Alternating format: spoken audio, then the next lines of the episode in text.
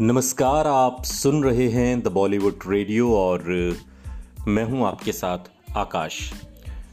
दोस्तों, ये किस्सा राजेश खन्ना का है और उस दौर का है जब राजेश खन्ना ने कहा, खुद कहा कि मैंने कभी सोचा नहीं था कि फैंस मुझसे भी बोर हो सकते हैं। दरअसल, राजेश खन्ना का जो सुपरस्टारडम था, जो दौर था वो ना तो पहले किसी को मिला था और ना उनके बाद किसी को हासिल हुआ। राजेश खन्ना एक ऐसे सुपरस्टार थे जिनके बारे में अनगिनत कहानियाँ बॉलीवुड के गलियारों में सुनी और सुनाई जाती हैं। सिनेमा की दुनिया में एक कहावत है कि जिन लोगों को दर्शक आसमां की बुलंदियों पर चढ़ाते हैं, उन्हें धूल में मिलाने से भी नहीं चूकते। और इस सच को सुपरस्टार राजेश खन्ना स्वीकार कर नहीं पा रहे थे। और हालत यह हो गई थी कि अंदर ही अंदर असुरक्षा की भावना घर कर गई थी। हर कोई उन्हें साजिश करने वाला लगने लगा था।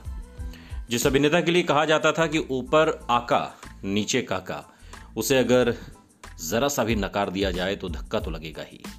खबरों में, फिल्मी पत्रिकाओं में सुपरस्टार राजेश खन्ना को लेकर जब नेगेटिव खबरें छपने लगी तो उन्हें लगने लगा कि ये सब कुछ उनकी कामयाबी से डरे इंडस्ट्री के दूसरे स्टार्स और प्रोड्यूसर्स की प्लानिंग है।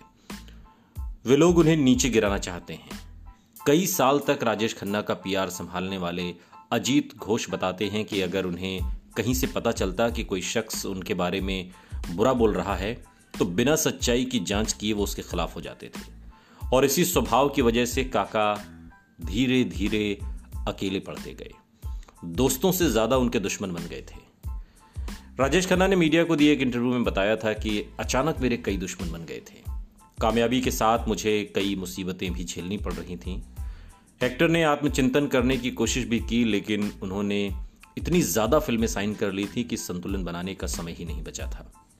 उन्हें यह लगता था कि उनके फैंस उन्हें ज़्यादा से ज़्यादा देखना चाहते हैं, इसलिए उन्हें ज़्यादा से ज़्यादा फ़िल्में करनी चाहिए। हालाँकि उनके कुछ करीबी फिल्मकारों ने उन्हें सलाह दी कि इस तरह से जल्द ही ओवर एक्सपोजर का वो शिकार हो जाएँगे।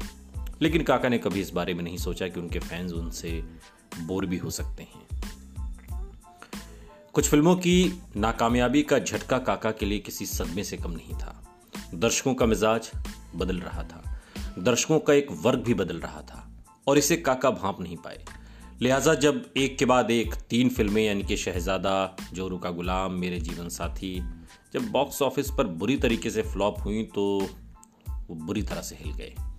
और इतने बड़े झटके की उन्हें कतई उम्मीद नहीं थी। लेकिन जिन फैंस ने उन्हें सुपरस्टार बनाया था वही उन्हें ठुकराने का फैसला कर चुके थे। फ़िल्में पिटी तो राजेश खन्ना को पैनिक अटैक जैसा पड़ गया। खुद को हमेशा बुलंदियों पर देखने वाले एक्टर बुरी तरह से हिल गए। वो कभी मान ही नहीं पाए कि उनके, उन्हें सिर माथे पर बैठाने वाले फैंस उन्हें इस तरह नकार भी सकते हैं।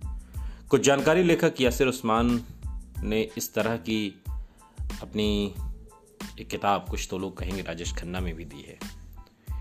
लेकिन राजेश खन्ना आखिर दिनों में ये बात अंदर ही अंदर महसूस करने लगे थे कि हाँ मेरे फैंस मुझसे थक गए हैं बोर हो गए हैं, और अब मेरा वो दौर नहीं रहा।